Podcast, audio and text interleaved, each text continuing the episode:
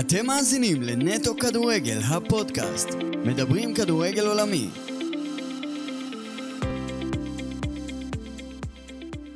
שלום, ברוכים הבאים לעוד פודקאסט של נטו כדורגל, אנחנו בשיתוף ארגון השחקנים. אז נגיד שלום שוב לאחרי המדיה שם, דורון זליקו. אהלן. ושלום לשגרירנו בארצות הברית, דקל קינן, שלום דקל. טוב, מה המצב? מצוין, אה, זה עונה, איזה עונה אתה פותח כבר שם? חמישית, נכון? סיימתי כבר חמש עונות, כן. שמע, זה כאילו מרגיש כאילו עזבת לא מזמן ואתה כבר אה, עוד מעט פותח עוד עונה, איך אתה מרגיש בכלל להיות שם? האמת שכשיצאתי לארצות הברית חשבתי שזה הולכת להיות חוויה של שנה-שנתיים, ככה גם מכרנו את זה לילדים, ככה ביותר בקלות. מפה לשם אנחנו כבר חמש שנים, וטוב לנו, התאקלמנו טוב, הילדים נהנים, אנחנו נהנים מהחוויה. כמובן שלא הכל פשוט ולא הכל קל, אבל uh, מאוד מאוד uh, מרגיש שלם עם ההחלטה שקיבלתי לנסות חוויה שונה ואחרת, ובכלל אני ממליץ uh, לעוד שחקנים לנסות את זה. אתה חושב גם על כאילו להשתקע שם, או שאתה כבר חושב על חזרה לארץ, כאילו, לא מדבר כבר לשחק כדורגל, כאילו לחיות שם. שאלה טובה, שתלוי באיזה יום אתה תופס אותי, יש ימים שאני רואה את עצמי פה ויש ימים שאנחנו רוצים לחזור לארץ. כמובן שזה כבר לא החלטה שתלויה רק בי, יש אה, ילדים ואשתי ואנחנו מקבלים החלטות ביחד. אה, טוב לנו פה, כרגע קשה לי לתת לך תשובה חד משמעית, אבל אה, אנחנו בודקים, יש לנו גם אפשרויות פה וגם בארץ, וזו החלטה לא קלה. נוח פה, נוח פה מדי. אתה כבר חושב על העתיד אבל דקל, אתה יודע, בן 38, אה, אה, כבר רואים את הסוף קריירה. כן, האמת שאני מתכחש לזה. אני מתכחש לעובדה שזה נגמר מתישהו. זו האהבה הכי גדולה שלי, הכדורגל, וקשה לי לדמיין את, את עצמי חי, את החיים בלי זה. את התשוקה ואת התחרותיות היומיומית, ואת חדר ההלבשה, ואת הריח של הדשא. אני פשוט חי מזה. אה, ברור שזה נגמר מתישהו, וגם אה, ברור שהסוף הוא כבר, אה, הוא לא רחוק. פוחד מזה, אני לא אשקר לכם, פוחד מהיום שאחרי. אוקיי, okay. והאמת רציתי לשאול אותך, אתה יודע, עכשיו אתה כאילו מסתכל על הכדורגל בארץ ואתה רואה את מכבי חיפה, קצת נעוריך ככה מצליחה, מה אתה חושב על זה? קודם כל, אתה יודע, לפני שאני שחקן עבר, וזה אני אוהד. אז אני שמח כאוהד. מה גם שנשארתי בקשר טוב גם עם ההנהלה וגם עם כמה שחקנים שיצא לי לשחק איתם, אז אה, אני מאוד שמח לראות אותם. היה לי ברור שמכבי חיפה זה מועדון גדול וחזק יותר מכל תקופה פחות טובה. לא, אבל לא צובט לך דווקא עכשיו, כאילו, היית דווקא בתקופה לא טובה שלה, לפני שעזבת, עכשיו שהם חזרו להצליח לא צובט לך שאתה לא חלק מזה? קודם כל במכבי חיפה גם זכיתי באליפויות, ושיחקתי בליגת אלופות, וזכיתי בגביע, זאת אומרת שגם היו לי הצלחות עם מכבי חיפה. אה, נכון, גם הייתי בתקופות פחות טובות, וזה חלק מה, מהקריירה. גם אגב בתקופות הפחות טובות, אני חושב שזה כן תרם לי להסתכל על הכדורגל ולחוות גם דברים פחות טובים, זה חלק מהקריירה. אה, צובט לי ממש לא, אני מאוד מאוד מפרגן, מאוד שמח, זה טבע של כדורגל, אתה יודע, שחקנים באים והולכים, המועדון חזק יותר מכולם. אוקיי, טוב בוא נחזור שנייה אליך, כאילו לארצות הברית, כאילו איך כאילו פתאום התקבלה ההחלטה הזאת לעזוב לארצות הברית? גם עזבת בגיל יחסית די מבוגר לשחקן כדורגל. נכון, עזבתי לארצות הברית בגיל 33. אה, ידעתי שלקראת סוף הקריירה אני כן רוצה לנסות איזושהי חוויה נוספת. שיחקתי באנגליה ורציתי לחוות משהו אחר. אה, וכמו ציינת, בגיל 33 זה גיל די מאוחר אה, לקבל הצעה מחו"ל, וידעתי שזו ההזדמנות האחרונה שלי כן רציתי לחוות אה, שפה שונה, תרבות אחרת, לעשות חוויה שונה עם הילדים. אה, לא עזבתי כי היה לי רע במכבי חיפה, אמנם כבר לא הייתי שחקן הרכב, אבל כן הרגשתי מוערך.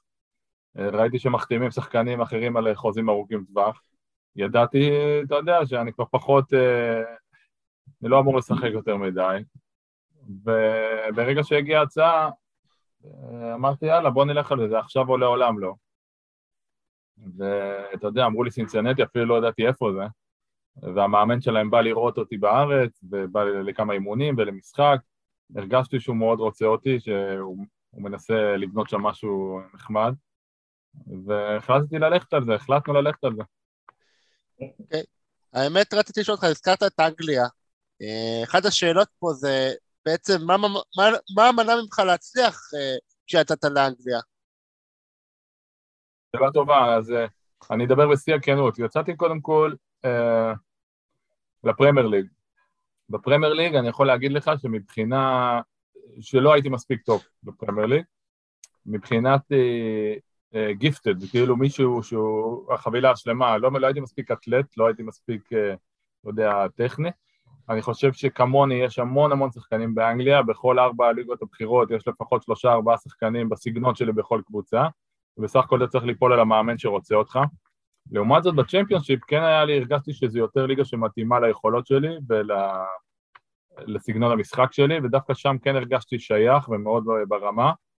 אה, שיחקתי שם בקרדיף אה, לא מעט, הייתי שמח להישאר עוד קצת, אבל אה, כדורגל, אתה יודע, לפעמים מגיע מאמן כזה או אחר שפחות אוהב אותך, פחות מתחבר אליך. אלה דברים שקורים, הלוואי ויכולתי להישאר יותר. נהניתי שם מאוד מאוד, הרגשתי שזה הדבר האמיתי, חוויה אדירה לשחק באנגליה. אבל אני יכול לדבר ולהגיד בשיא הכנות שבפרמייר ליג, לפרמייר ליג לא הייתי מספיק טוב, דווקא הליגה השנייה הרגשתי שאני מאוד שייך ל, לרמות שם. ומדוע כאילו החלטת לעזוב, כאילו חזרת מוקדם לארץ, למה לא החלטת להישאר שם? מה אתה מרגיש שאתה... נגמר לי רישיון העבודה, ברגע שאני לא שיחקתי שם באופן קבוע, לא שיחקתי בנבחרת, וברגע שאתה לא משחק בנבחרת, זאת אומרת שרישיון העבודה שלך מסתיים. כל פעם צריך לחדש את רישיון העבודה, וזה תלוי במספר ההופעות בנבחרת. מאוד רציתי להישאר, אבל uh, לא יכולתי. עניינים בירוקרטיים בעיקר. ולא היו לך הוצאות נגיד ממדינות אחרות? כאילו לא חשבת אולי לעבור לארץ אחרת? מאוד רציתי, בגלל זה אגב כשחזרתי מאנגליה חתמתי במכבי חיפה רק לשנה אחת. חתמתי לשנה אחת במטרה לחזור ולשחק בנבחרת ואחר כך לצאת עוד פעם. אה, זה לא יצא לפועל, כן הייתה לי קריירה טובה במכבי חיפה ואני מאוד שמח על כך, אבל לא הצלחתי לחזור אה, לאנגליה או למדינה אחרת. היו לי הצעות דווקא מליגות אה, ביניים כאלה, כמו היה משהו מאוקראינה ומקפריסין, אבל העדפתי לחזור למכבי חיפה. אוקיי, טוב, אני רוצה שנייה שוב שנחזור לארצות הברית. לא הלכת לליגה שנייה בארצות הברית, נכון? נכון. לא הולך, כאילו, לא חשבת אולי כאילו, נגיד ליגה ראשונה, כאילו, למה דווקא ליגה שנייה, כאילו, מה... כי הגיל שיחק תפקיד מרכזי, יצאתי לארצות הברית בגיל 33, בדרך כלל, אתה יודע, נהוג לחשוב שב-MLS לוקחים שחקנים מבוגרים ואת הכוכבים, אבל זה באמת רק אם אתה כוכב על, כמו זלאטן, פירלו, ג'רארד ולמפ וכל מיני כאלה, ואני לא ברשימה הזאת, מה לעשות. רציתי חוויה שונה, וזה לא שהתפשרתי, ליגה שנייה פה היא ליגה לא רעה, כמובן שזה לא ה-MLS, אבל אה, מאוד רציתי לחוות חוויה נוספת, לא הלכתי לפה בגלל הכסף או בגלל החשיפה, נטו בשביל החוויה המשפחתית, אה, וגם הכדורגל פה פתח לי לא מעט דלתות אחרות. שאלה שלי, איך הם רואים האמריקאים את הכדורגל? לא קשור אליך. אה, הרי שם זה soccer, אתה יודע, קוראים לזה soccer, אז איך, הם רואים את זה? איך הם רואים את הענף הזה? זה, מאוד בולט שזה לא הספורט המוביל במדינה, ובוא נגיד את האמת, גם לא ב top five. אבל כן אפשר להרגיש פה תכונה מאוד uh, רצינית סביב הנבחרת, גם הגברים וגם הנשים אגב. הכדורגל פה מתפתח בצורה מדהימה. Uh, העובדה שארצות הברית יחד עם מקסיקו וקנדה יערכו את המונדיאל הבא, משחקת פה תפקיד מרכזי, ורואים המון המון בני נוער שמצטרפים למועדונים, והכדורגל פה מתפתח בצורה טובה מאוד. גם ה-MLS, אגב, יש אה, קהל, יש שידורי טלוויזיה, זאת אומרת שהכדורגל פה עושה צעדים מאוד גדולים לעבר uh, הציבור, כאילו מאוד נגיש לכולם.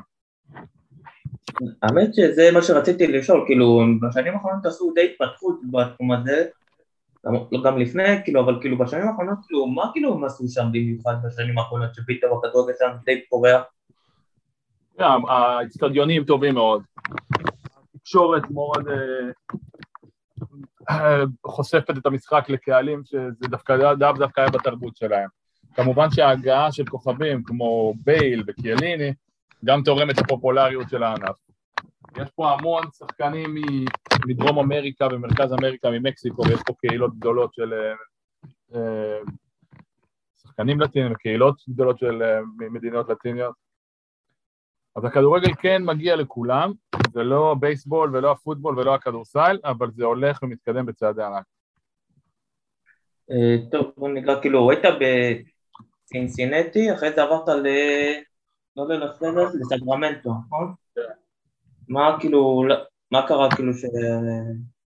מה שקרה שאחרי שהשנה שלי בסינסינטי הם קיבלו את האישור לעבור ל-MLS, זאת אומרת שאומנם לקחנו אליפות אבל זה לא קשור, הם עברו ל-MLS כי מבחינה תקציבית הם עמדו בכל מיני קריטריונים, זה כמו ה-NBA, אין פה עליות וירידות.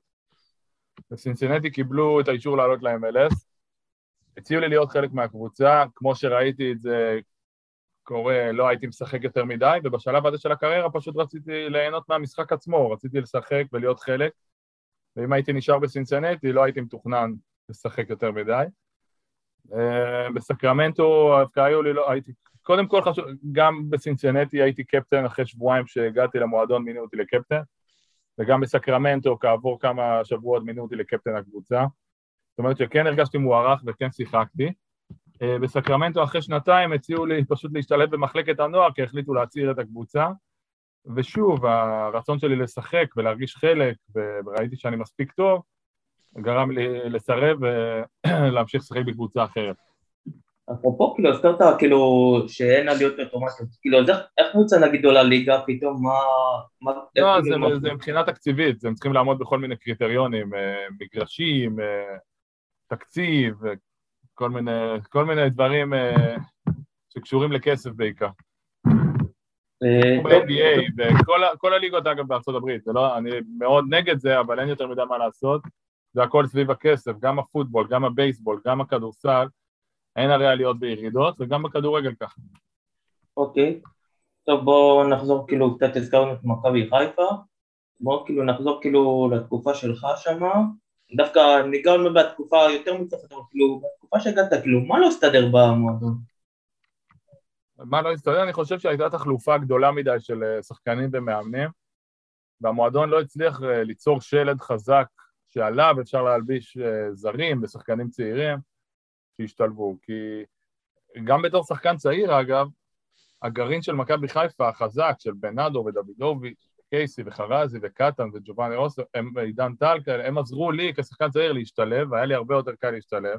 במכבי חיפה של השנים הפחות טובות, פשוט לא היה את הגרעין הישראלי החזק הזה שיקבל שחקנים זרים ושחקנים צעירים. אה, והגרעין הישראלי הזה הוא חזק גם על המגרש, אבל לא פחות חשוב מכך גם בחדר ההלבשה.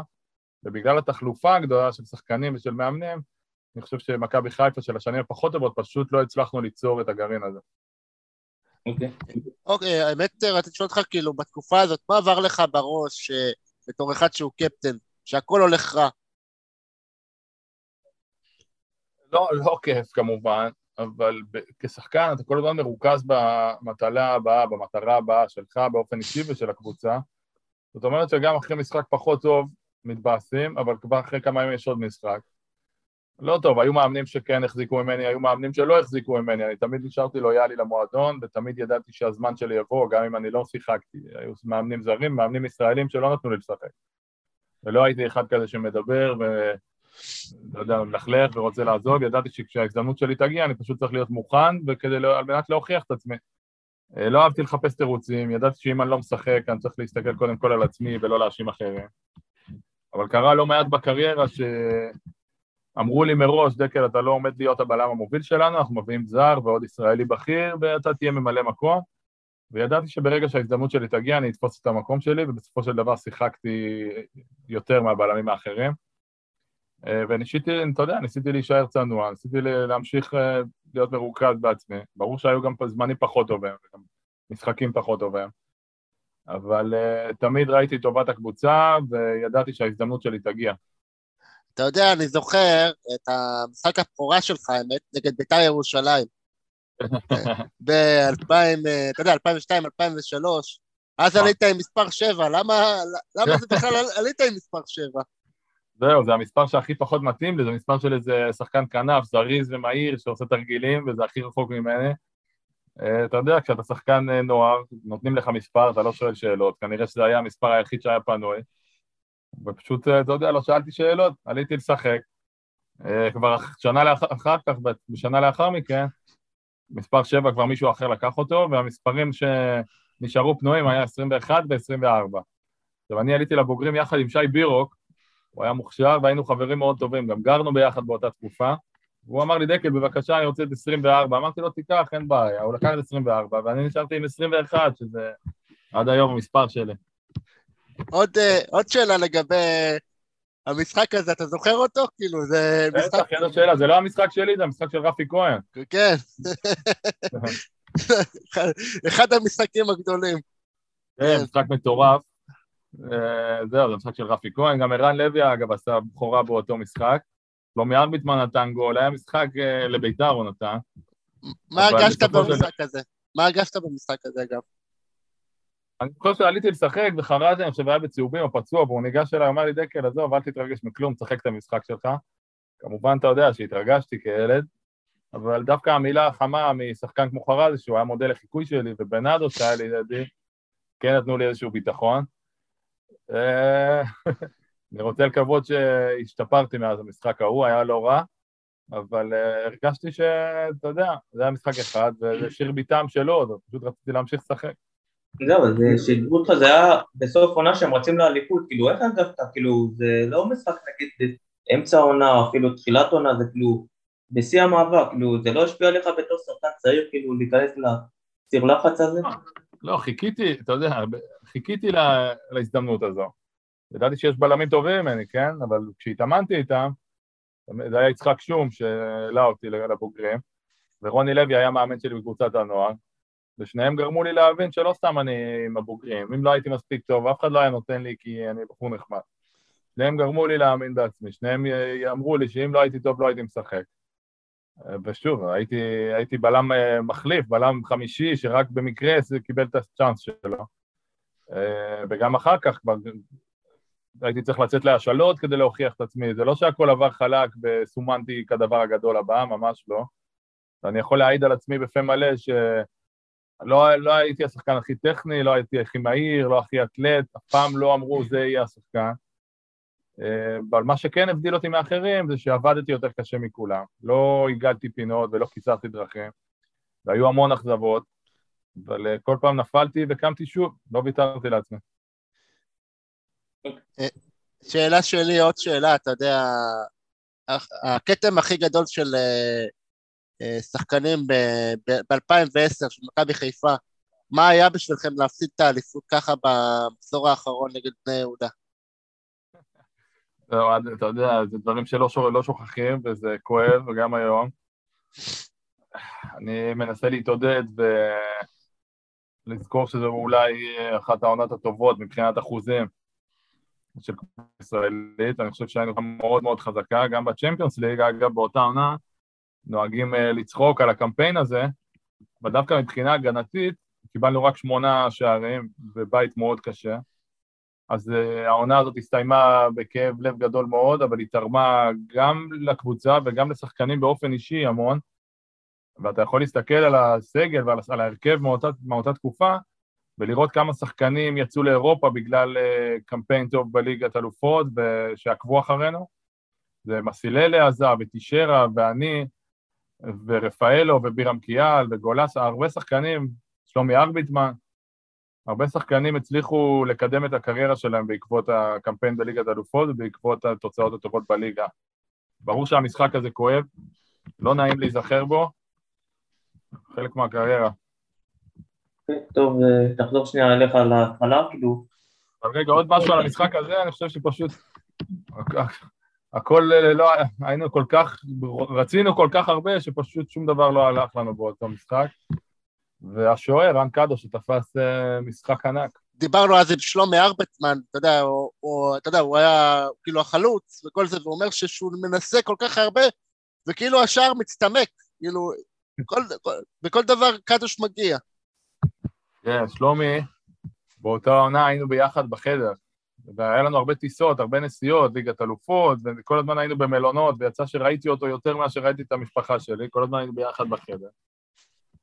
ואני זוכר שלפני המשחק נגד ביירן מינכן היינו ערב אה, בחדר, בערב לפני במלון, ושידרו את המסיבת עיתונאים, ובמקרה פתחנו סתם, ובגרמנית, לא הבנו כלום.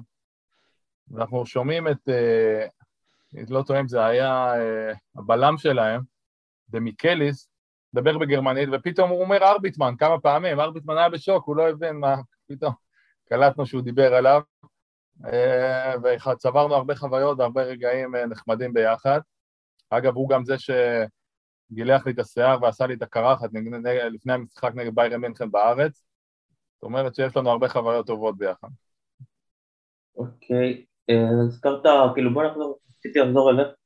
העונה, כאילו, העונה כבר כשהתחלת להיות שחקן בוגרים, זה הזכרת את רוני לוי, כאילו, הוא גם אם, אז כאילו הוא כבר מונה למאמן הבוגרים, כאילו, איך זה היה, כאילו, הוא נתן לך הרגשה שהוא סומך עליך בהתחלה? תראה, בקבוצת הנוער הייתי הקפטן שלו, אה, אבל ידעתי שאתה מגיע לבוגרים, אתה, פתאום אתה מתחרה לא רק עם שחקנים בגיל שלך, אתה מתחרה עם השחקנים הכי טובים בארץ. התפקיד שלי היה גם, הביאו בלם זר ברזילאי, והיה את בנאדו, והיה את חרזי, וידעתי שיהיה לי לא קל לקבל דקות. אה, ברגע שראיתי שאני לא בתוכניות, אחרי השנה הראשונה דווקא כשכן שיחקתי, ביקשתי לעזוב, לצאת להשאלה לסכנין ולנתניה, כי ידעתי שרק ככה אני אוכל באמת אה, להשתפר ולהראות את עצמי, ומה שנקרא להתלכלך, זאת אומרת להרגיש זמן אמת על המגרש, כי להתאמן במכבי חיפה זה כיף וזה טוב, ואתה מתחרה מול שחקנים הכי טובים, אבל שום דבר בעצם לא משתווה לדקות משחק. ופה באמת אני קורא לשחקנים צעירים, זה נחמד להיות חלק מקבוצה גדולה, אבל בסופו של דבר אתה צריך דקות משחק. שום דבר לא משתווה לדקות משחק. וכשהייתי בסכנין בנתניה הצלחתי לעצב את הקריירה שלי, כי באמת, בעצם נלחמתי בדברים שבמכבי חיפה לא הייתי נתקל בהם, כמו מלחמה נגד ירידת ליגה ולחץ של פיטורי מאמנים וכל מיני דברים כאלה של קבוצות תחתית בעיקר. אז אני חושב שהשנתיים האלה עיצבו מאוד את הקריירה שלי ומאוד מאוד עזרו לי. אוקיי. Okay. האמת שזה מתקשר לשאלה שלי, של הקהל, בתור מי שגדל במועדון הכי גדול בארץ, ועבר דרך מסוימת עד שהגיע לגרום, מה הוא חושב שהוא צריך שיהיה לכל שחקן נוער במעבר הזה? מה השלבים הנכונים כדי להצליח? תראה, זה מאוד אינדיבידואלי, מאוד מאוד אינדיבידואלי, כי יש שחקנים שכן, כאילו, לדוגמה ליאור רפאלוב, הוא מעולם לא יצא להשאלה, וכן הצליח מאוד במכבי חיפה, ויצא לחו"ל, ועדיין מצליח. ואני כן הייתי צריך לפלס את הדרך שלי במקומות אחרים, ותומר חמד כן יצא להשאלה. זאת אומרת שזה לא... אין חוקים, כל אחד לפי התחושה שלו, לפי האופי שלו, אה, ויש שחקנים לפעמים שמרגישים שבמידה והם יצאו לקבוצה אחרת, קטנה ומשחקת בסגנון אחר, זה יפגע להם בקריירה. על עצמי אני יכול להעיד שהרגשתי ששום דבר לא יכול לעזור לי יותר מדקות משחק. אה, זאת אומרת שאין חוקים ברורים של מי שעולה מהנוער יכול להצליח. אה, לדעתי, שחקן חייב לשחק. חייב, חייב לשחק. אה, הוא גם חייב להבין שהמעבר בין נוער לבוגרים הוא לא פשוט, אלא אם אתה עילוי אדיר, לדוגמה, כמו שטלב טוואטחה היה בזמנו, או עכשיו אנחנו רואים את אוסקר גלוך, או נטע לביא כשעלה מהנוער. אם אתה לא באמת עילוי, יהיה לך קשה מאוד לקבל צ'אנס בהתחלה, בקבוצות גדולות לפחות. אני כן ממליץ לצאת החוצה ולשחק. החוויה האישית שלי מאוד, מאוד ממליץ. אני רוצה רגע, אתה הזכרת את נטע לביא, עכשיו הוא עובר, עבר ליפן. מה דעתך על היעד הזה? ש... על היעד הזה? כמעט בטוח, כן. אחרי המשחק כנראה יעזור. תראה, אני לא יודע את השיקולים הפרטיים שלו, אני מאוד קיוויתי שהוא יצא לאירופה, אבל כל אחד, שוב, שיקולים שלו, משפחה אחרת, אתה יודע, זה דברים שקשה לצאת, לתת עצות מ... מרחוק. הלוואי והוא היה יוצא לאירופה, אני לא יודע אם הייתה הצעה, אני לא יודע מאיפה, מתי, מי, מה, מו. אנחנו כן בקשר טוב, אבל uh, אני שמח שהוא, אתה יודע, חווה גם משהו אחר. אוקיי, האמת שהזכרו שחקן, כאילו, זה שחקן, כאילו, סתם דיברו נגיד על עופרי ארד, שהוא דווקא כן היה שחקן הרכב, ועכשיו פחות משחק. נכון. ויש דיבורים, כאילו, אז איך אתה ממליץ לשחקן כזה, כאילו, שהוא כבר היה שחקן הרכב, ועכשיו איבד את המ... כאילו, אתה ממליץ לו כן ללכת להשאלה, או עוד להישאר בסגל? טוב, זה מאוד מאוד תלוי בסיטואציה פר uh, לשחקן עצמו. בשורה התחתונה אני חושב ששחקן חייב לשחק. אם הוא מרגיש שהוא לא בתוכניות והוא לא אמור לשחק בקרוב, אני במקומו הייתי הולך למקום אחר. אבל במידה בו הוא מרגיש שזה עניין של זמן עד שהוא נכנס להרכב ותופס את המקום, אז, אז הוא יכול להישאר. גם לי זה קרה, שהיה מאמן או שניים שלא החזיקו ממני, ואני הרגשתי שברגע שאני אקבל את הצ'אנס אני כן, אני לא אצא מהרכב, אז לא עזבתי. אה, זה מאוד תלוי בשחקן, שוב. אם עופרי מרגיש שאין לו צ'אנס לשחק, הוא צריך ללכת. אם הוא מרגיש שזה עניין של זמן שהוא חוזר להרכב, אז שיישאר. אוקיי. אני יודע שעופרי גם עבר אה, רגעים לא פשוטים ותקופה לא קלה גם מבחינה אישית, אה, וגם במכבי חיפה הוא הראה שהוא מספיק טוב. כדורגל, אה, אתה צריך להוכיח את עצמך כל פעם מחדש, זה לא שאם שיחקת עשרה משחקים טובים אז המקום, בהרכב, המקום שלך בהרכב מובטח, ממש לא. ובגלל זה אני כל כך אוהב את המקצוע, זה, זה. צריך להוכיח את עצמך באופן יומיומי, התחרות היא, יום, התחרות היא יומיומית. גם אם אתה שחקן הרכב, אתה רוצה שאף אחד לא ייקח את המקום, ואם אתה לא שחקן הרכב, אתה מת להוכיח באימונים שמגיע לך לשחק. אה, וזה בעצם מה שמחיה אותי, זה מה שמשאיר אותי כל הזמן דרוך ורוצה לשחק. אוקיי, נחזור אליך, הזכרת את השאלות שעברת וזה לך טוב. כשחזרת למכבי חיפה הרגשת כבר שאתה בשל, שאתה זהו, שאתה כבר מגיע כשחקן בשל, שסיימת את השאלות אתה מדבר? כן, הרגשתי שאני יכול לשחק במכבי חיפה, ידעתי שזה יהיה קצת לחץ מסוג אחר, לחץ שכל משחק חייבים לנצח, ואלה דברים שפחות הרגשתי בקבוצות שהושאלתי עליהן. אה, ידעתי שאני עדיין לא בשל אה, על מנת להיות הבלם המוביל, אבל כן הרגשתי שאני מספיק טוב מבחינת יכולת לשחק במכבי חיפה, כן. אני רוצה להגיע לרגע כזה, כי בעצם נכנסת לנעליים גדולות, בדיוק גם בנאדו עזב לבית"ר ירושלים, והגעת כהמחליף שלו יחד עם רפאל אולרה, כאילו לשילוב ביניכם. איך היה... זה לא, לא בדיוק היה מדויק, הרגעתי עוד, הייתי מתוכן לחזור כשבנאדו עוד היה, מאוד אהבתי את בנאדו, מאוד רציתי לשחק איתו, אגב, אחר כך גם הוא היה מאמן שלי, ואנחנו ביחסים טובים, אבל מאוד כשחקן צעיר מאוד מאוד רציתי לשחק איתו, שיחקתי איתו משחקים בודדים, גם במכבי חיפה וגם בנבחרת יצא לנו, ומאוד נהניתי. אבל כן, ידעתי שאני נכנס לנעליים מאוד מאוד גדולות, כמובן שהוא היה קפטן ואני בסך הכל הגעתי אה, כשחקן סגל, אבל ידעתי שהדרך שלי עד להיות קפטן מכבי חיפה היא ארוכה, ורק זו רק הייתה תחילת הדרך שלי, זאת אומרת שמאוד הייתי רעב, אבל גם ידעתי שאריק בנאדו הוא סמל וקפטן, ולא ביום אחד מוצאים לו מחלף.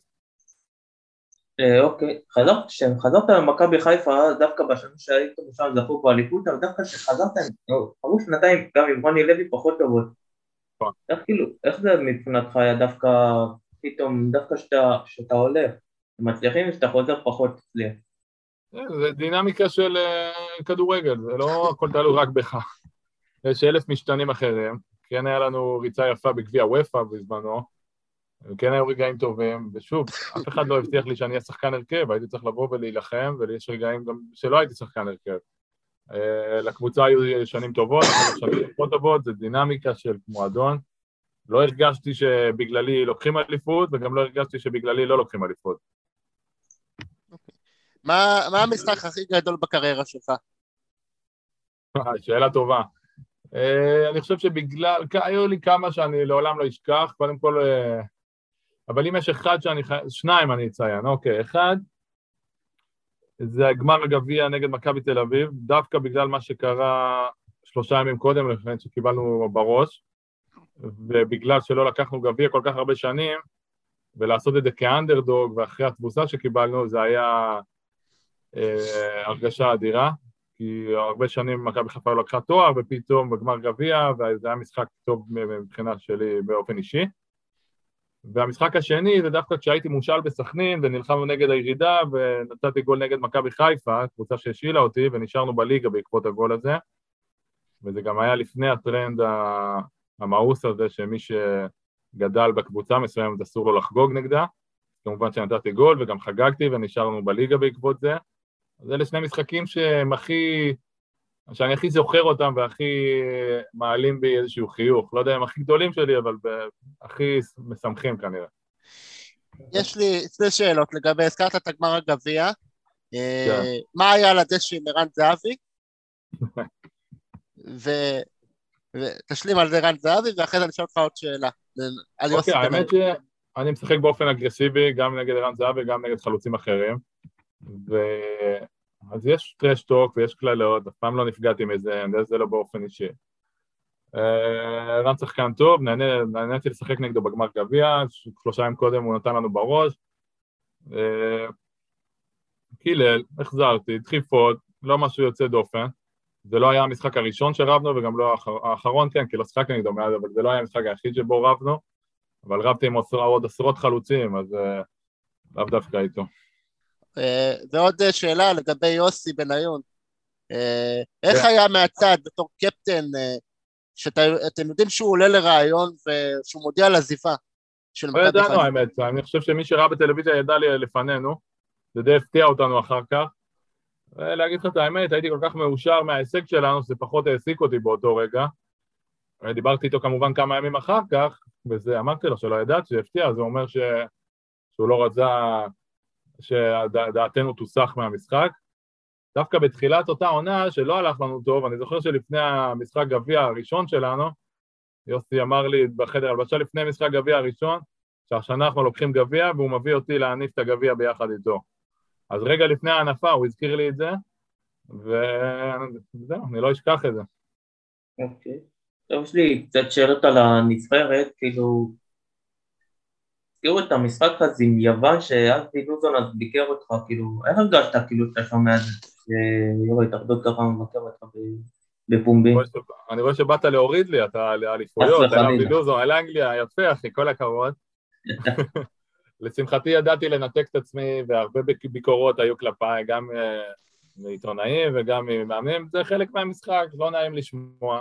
אני חושב שמי שבדרך כלל לוקח את זה קשה יותר, זה דווקא המשפחה והחברים, והשחקן עצמו, לפחות באופן אישי, תמיד אה, אה, התרכזתי במשחק הבא, והביקורות פחות עניינו אותי, כמובן שזה לא נעים לשמוע, אבל למזלנו יש את המשחק הבא שהוא מה שמעסיק אותנו.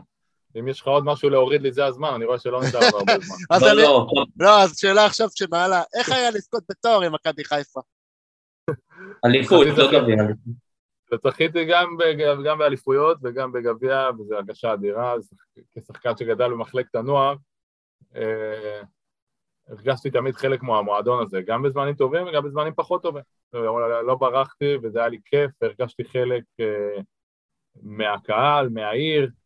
אה, סתם, אתה הולך לסופר, אז אומרים מה יהיה, מה קורה, ובתקופות פחות טובות, פחות, פחות טובות, מקבל ביקורת, ודווקא בתקופות טובות, אז כולם מברכים אותך. אה, זה כיף, תחושה אדירה, תחושת סיפוק, אבל אה, יש בך עוד רעב, כשחקן אתה תמיד מרוכז במטרה הבאה, זה לא שעכשיו לקחת אליפויות ואתה אומר יאללה זהו נגמר לי. אתה פשוט אה, רוצה להמשיך, לקחת אליפות, אז עכשיו אתה רוצה לעלות לליגת אלופות, עלית לליגת אלופות, אתה רוצה לעלות שלב, פתאום נגמר ליגת אלופות, אתה רוצה לקחת עוד אליפות, זה השאיר בך טעם אחר, טעם של עוד. אז זאת אומרת שתמיד יש. יש לפניך איזשהו, איזושהי מטרה ואיזשהו משהו שנותן לך את המוטיבציה להמשיך. אה, כאילו, הזכרנו את ה... בוא נדבר על מכבי חיפה. אתה בקשר עם אה, השחקנים של היום? חוץ, הזכרת את נטע, אתה בקשר עם אנשי המועדון? עם אנשי המועדון כן, כמובן ששחקנים אה, לא נשארו הרבה כאלה ששיחקתי איתם, אז פחות, אבל כן, השחקנים ששיחקתי איתם, אז סן מנחם באמת תל אביב, ג'וש כהן כמובן, ששיחקתי איתו בארצות הברית, אז אנחנו בקשר טוב, וגם עם, uh, עם ההנהלה, כן, אני בקשר טוב, לא קשר יומיומי, אבל אנחנו בקשר טוב. האם אתה רואה את עצמך. חוזר למכבי חיפה? לעונת פרישה? אני לא יודע אם לעונת פרישה, אבל uh, אני יודע שאם אני אחזור לארץ, ברגע שאני אחזור לארץ, אני אשמח לעבוד במכבי חיפה. עדיין לא יודע בדיוק באיזה תפקיד, אבל אני אשמח מאוד להיות חלק מהמועדון הזה, זה המועדון שהוא הבית שלי. זהו, לפעונת פרישה אני לא רואה את זה קורה, אבל אי אפשר לדעת.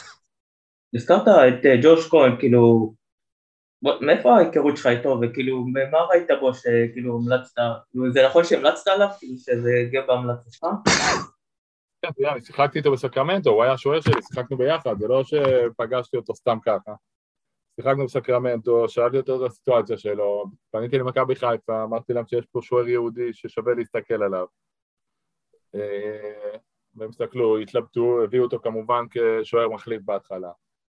וקרדיט גם אה, לאנשי המקצוע של מכבי חיפה, אני חושב שזה היה גיורא אנטמן בזמנו ששיפר אותו, ואחר כך אה, וייזנגר, זאת אומרת שהמאמני שוערים מגיע, להם- מגיע להם המון המון קרדיט. אני כן עשיתי את הקישור הראשוני וכן אה, המלצתי. אבל אה, זה הכל, פה נגמרה העובדה, אחרי זה הוא כבר השתפר וזה כבר לא קשור אליי. אבל שיחקתי איתו בסקרמנטו, ובגלל זה המלצתי עליו. ראיתי בו משהו מיוחד. כשהוא שיחק איתך הוא הגיע גם כאילו לרמות האלה? כאילו חשבת שהוא יגיע כאילו... ראיתי שהוא שוער מאוד מאוד uh, מוכשר, עם המון פוטנציאל, וכשפניתי למכבי חיפה אמרתי להם שמה שמיוחד בג'וש, מעבר ליכולת המקצועית שלו, שגם במידה והוא לא ישחק עכשיו עשרה, עשרים משחקים, הוא יהיה תמיד ראשון בחדר הלבשה והוא יתמוך והוא ישקיע והוא לא יוציא מילה. הייתי בטוח שאני שולח להם גם שוער טוב, אבל יותר חשוב שאני שולח להם בן אדם אה, מצוין בשביל המרקם הקבוצתי. אז הזכרנו כאילו אולי את היום אחרי הכדורגל, אז אולי יש לך תפקיד בתור סקאוטי, כבר יש לך המלצה טובה.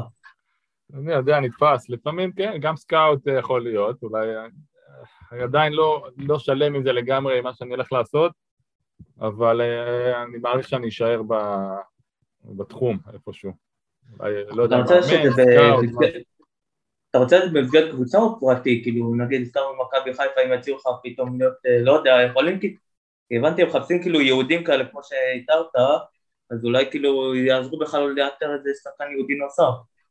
אני בקשר עם מכבי חיפה בלי קשר, אבל uh, בלי קשר לשחקנים יהודים כמובן. Uh, לא יודע על תפקיד, אני עדיין לא שלם עם מה שאני רוצה לעשות. כשתיגמר הקריירה, יש לא מעט אופציות, אבל אה, שוקל את כולן כרגע, אבל אין לי משהו שאני נעול לגביו. אוקיי. אה, שאלה לסיום, אה, מי השחקן הכי גדול ששיחקת איתו? שיחקתי איתו, אז הישראלי זה בניון. שיחקתי עם קרג בלעמי בקרדיף וצ'רלי אדם בבלקפול. נראה לי שמבחינת בחו"ל הם היו הכי טובים, הישראלי בניון, בלי ספק בכלל. אוקיי, ושאלה שלי לאחרונה, כאילו... אגב, עוד כמה, עוד כמה שדווקא ג'ובאני רוסו מאוד נהניתי לשחק איתו, אדיר. עידן טל, אני חושב שהוא שחקן אדיר. אה, קטן, דוידוביץ', שיחקתי עם שחקנים טובים. אוקיי, ושאלה כאילו, איך היה כאילו לשחק באנפילד, לנצח באנפילד? חוויה אדירה באנפילד, כן, יש לי סיפור נחמד, אה, בלקפול מרוחקת שעה מליברפול, נסיעה, זאת אומרת שזה די קרוב.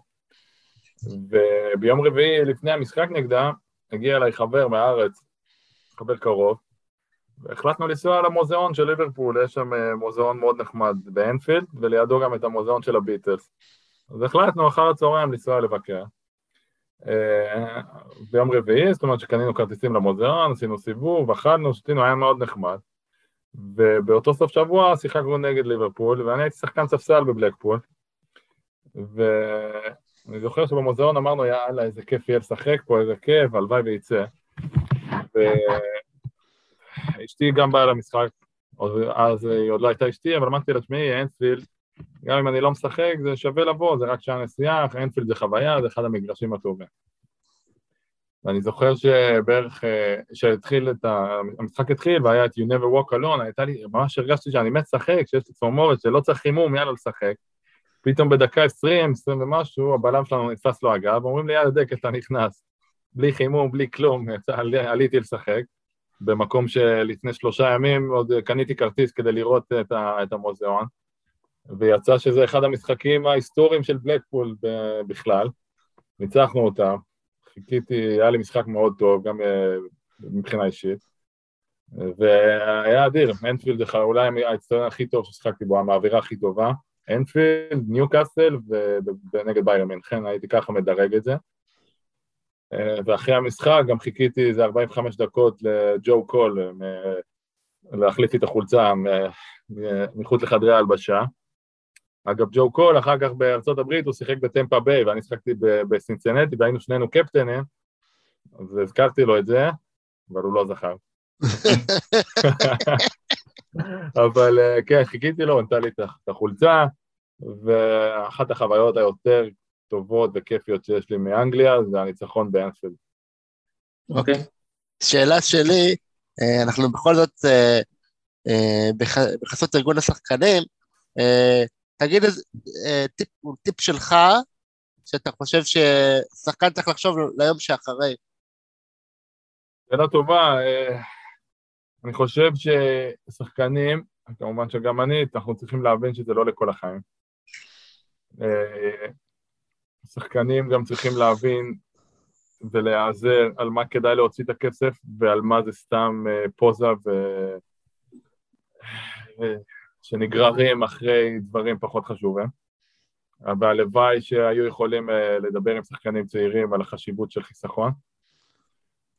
וזהו, זה לא לתמיד, כשחקן כדורגל זה לא לתמיד, אתה צריך לחשוב על היום שאחרי, זה לא פשוט, אבל uh, אני חושב שיהיה, שחשוב מאוד לדבר עם שחקנים צעירים על זה. אוקיי, הזכרנו את בלקפול, כאילו, אם אני לא טועה, המשחק הראשון שלך היה נגד ארסנל בחוץ, נכון? כן, זהו, נכון. באתי גם לקבוצה, אגב, לא היה לי רישיון, רק אישרו לי את הרישיון עבודה אה, באותו שבוע, והמאמן אמר לי, בוא, תצטרף לקבוצה, אנחנו נוסעים, ואני אשמח אם תהיה חלק מהקבוצה. אמרתי לו, יאללה, בכיף, נוסעים ללונדון, נסענו ברכבת נגד ארסנל, ופתאום גם, דקה שלושים, הבעלם שלנו עשה פנדל וקיבל אדום. ונכנסתי לשחק בלי בכלל להתאמן, עוד לא ידעתי את השמות של השחקנים כמעט, כי רק הצטרפתי אליהם. ואחרי חמש דקות וולקוט עשה עליי סיבוב, נתן לי גול, הפסדנו 6-0, גם בלתי נשכח, חוויה פחות נעימה, אבל אה, גם חלק מהקריירה, יש גם המון רגעים פחות טובים, אבל אה, זוכרים את כולם. הסבר שלך, כאילו, אני רוצה לגעת בנושא אחר, כאילו, מדברים פה הרבה על מחסור בשחקני הגנה. כאילו, מה ההסבר שלך לזה? למה, כאילו, יש פחות, כאילו, שחקנים אוהבים להיות בתפקיד הזה? מה, למה, כאילו... אני חושב ששחקן הגנה, לפני הכל, זה אופי. לפני יכולת שחקן הגנה צריך uh, לשנוא לקבל גולים ולהיות מוכן לעשות את הכל, אבל הכל על מנת למנוע מהכדור להיכנס לרשת. זאת אומרת שלפני היכולת אני חושב שזה אופי של שחקן הגנה, וצריכים לעבוד עם שחקני הגנה על פעולות uh, הגנתיות באופן יומיומי. אני יכול להעיד על עצמי, כשהייתי באנגליה אז פעמיים בשבוע היו מחלקים את הקבוצה. לפי תפקידים, זאת אומרת שחקני הגנה, בלמים אה, יתמודדו עם 40-50 אה, כדורי רוחב באימון, המגנים ירימו 50-60 כדורים, החלוצים יסיימו לשעה 50-60 פעמים, פעמיים. בשבוע זה יוצא כמות לא רעה, וצריכים לעבוד על, אה, על פעילויות, פעולות שקורות במשחק הרבה יותר באימונים, וככל שאתה חוזר על זה יותר, ככה אתה משתפר. ואמרתי כבר קודם, יותר חשוב מזה זה האופי והשנאה לקבל גולים יותר מאשר האהבה לתת את הגולים, השנאה לתת גולים צריכה להוביל שחקן הגנה. אוקיי, רוצה לעבור לנבחרת עצמה, כאילו, אתה מרגיש כאילו ש... לא הבעת את תומך בנבחרת, שכאילו, לא יכולת לעשות יותר במדעי הנבחרת? לאו דווקא, היה דור שחקנים, תמיד בנבחרת יש תחרות, זה תלוי איזה כושר אתה נמצא עם הקבוצה, זה תלוי בהמון דברים. שיחקתי תחת אה, ארבעה מאמנים נבחרת, לא תמיד הייתי שחקן הרכב, אבל אה, מבחינתי נבחרת זה אחד, ה, אחד ההישגים היותר טוב, הגדולים שלי בקריירה, זה שהצגתי את נבחרת ישראל, זה חלום של כל ילד קטן. אם הייתי רוצה לשחק יותר, כמובן, אבל זה לא תלוי בהמון דברים. אה, יש המון שחקנים טובים. התחרות היא אדירה, וזה הישג גדול לשחק בנבחרת ישראל, כן. ספר על הרגע הזה, אתה יודע, תמיד אנחנו שומעים על אה, שחקנים רגע לפני ההמנון, שהם עולים לקר הדשא, ואז אתה שומע את ההמנון של, של אה, תקווה. מה זה בשבילך, מה, מה זה היה בשבילך לשמוע את ההמנון שככה לפני משחק? זה משהו שאתה בתור ילד ממש מריץ בראש שלך, זאת אומרת שאתה משחק, אפילו סתם בבית ספר וזה, אתה אומר, יאללה, יום אחד אולי נשחק בנבחרת ישראל, או חברים בשכונה ועם אה. זה בעצם החלום הכי גדול של כל ילד, נראה לי, זה לייצג את, ה, את המדינה שלו, ופתאום כשאתה עומד על הדשא ויש את התקווה, ואתה שר עם כולם, זה איזושהי התפרצות רגשות, ואתה כל כך מרוכז, כל כך רוצה להתחיל במשחק, אבל זה איזושהי נקודה שנצרבת בזיכרון, זו הגשמת חלום, אני לא יכול להגדיר את זה בצורה אחרת. אה, וגם בדיוק, אה, שאם אני לא יודע, המשחק הראשון שלך היה בדיוק בזמן שהנבחרת הצעירה הייתה באליפות אירופה, נכון? בבוגר. לא, לא, אני שיחקתי, הייתי קפטן הנבחרת הצעירה באליפות אירופה. אה, סליחה, אז אוקיי, אז בוא נגע, כאילו, איך היה לשחק עם הנבחרת הצעירה באליפות אירופה? עשינו הישג אדיר, לא היינו הנבחרת הכי מוכשרת, גיא לוי עוד היה מאמן שלנו, מאוד היינו, הרגשתי שאנחנו כמו קבוצה, כולם הכירו את כולם, היינו ממש מחוברים. וראיתי שאירחתם גם את עמאי טאגה, אני בטח מעריך ששאלתם אותו גם על הגול שלו נגד אה, צרפת. בוודאי. אז, אז זה היה ההישג האדיר שלנו, של הנבחרת הצעירה. ובאמת, אני חושב שדווקא טאגה הוא ייצג אולי יותר מכולם את הנבחרת הזאת, כי הוא לא היה שחקן הרכב, והוא לא היה כוכב, ובסופו של דבר הוא נתן את השער הכי חשוב, והייתי מאושר בשבילו. אה, אנחנו עדיין בקשר, אגב, וזה אולי מייצג את הנבחרת יותר מהכל, שדווקא השחקן שלא ציפו, והשחקן שעובד הכי קשה, הוא בסופו של דבר נתן את הגול, וזוכרים לו את זה עד היום. יצא לך לשמור על קרן בן זמה באותו משחק? מה היה, והיו המון שחקנים טובים, כן. הוא היה, אני חושב שהוא עלה מהספסל, הוא אפילו לא פתח. אוקיי. הוא לא פתח במשחק. הייתה לו קריירה לא רעה אחרי זה, אל תדאג. בכלל לא. והופעת הפרעה שלך בנפלט, אתה זוכר אותה? כן, שיחקנו נגד מקדוניה בחוץ, ניצחנו 2-1. כן, זה היה בדיוק, אם אני לא טועה, רגע לפני האליפות, בגלל זה, התבלבלתי, זה היה רגע לפני נכון, וקיבלתי את הקידום הזה. אה, זה כיף, זו הרגשה אדירה, זה כיף. כל משחק מבחינתך שאתה עולה עם הבנדים של הנבחרת, זה לא משנה אם זה ידידות או באיזה מסגרת, אם זה על... כל משהו שבו אתה מייצג את הנבחרת, זה אמנם נשמע קלישאתי, אבל זה ריגוש וזה סיפוק אדיר. אוקיי, אז אה, שאלה שלי לפני האחרונה, כאילו מי המאמן שהכי נטע לשחק תחתיו, שהכי השפיע עליך? מי שהכי השפיע לי על הקריירה זה רוני לוי, בגלל שהוא גם בנה אותי כשחקן צעיר, וגם אחר כך הצחקתי איתו בבוגרים. אה, גיא לוי זה מאמן שמינה אותי לקפטן נבחרת הצעירה, והרגשתי מאוד מאוד אה, מוערך ובטוח אצלו. אה, אלישע לוי במכבי חיפה, הרגשתי שהוא מאוד בוטח בי ומאוד אה, נותן בי אמון. אלה שלושת המאמנים ש... שאני יכול לציין, דרור קשטן שהזמין אותי לנבחרת הבוגרת. כל מאמן נותן לך משהו, גם ב... בחו"ל הרגשתי שהמאמנים נותנים לי זווית אחרת. זאת אומרת שאתה מנסה ללמוד מכולם, זה שוב, זה נשמע קלישאתי, אבל הם מנסים ללמוד מכולם. השלושה שהזכרתי כנראה שהם היו הכי משמעותיים בשבילי. טוב. אז טוב, פה נסיים על דקל. היה לנו כיף לארח אותך. נהניתי מאוד, תודה רבה לכם. תמשיך להצליח, ומי יודע מה, נראה מה צופה נעשית, תודה. תודה רבה חבר'ה, תודה רבה לכם. תודה רבה. תודה רבה דקל, ערב טוב.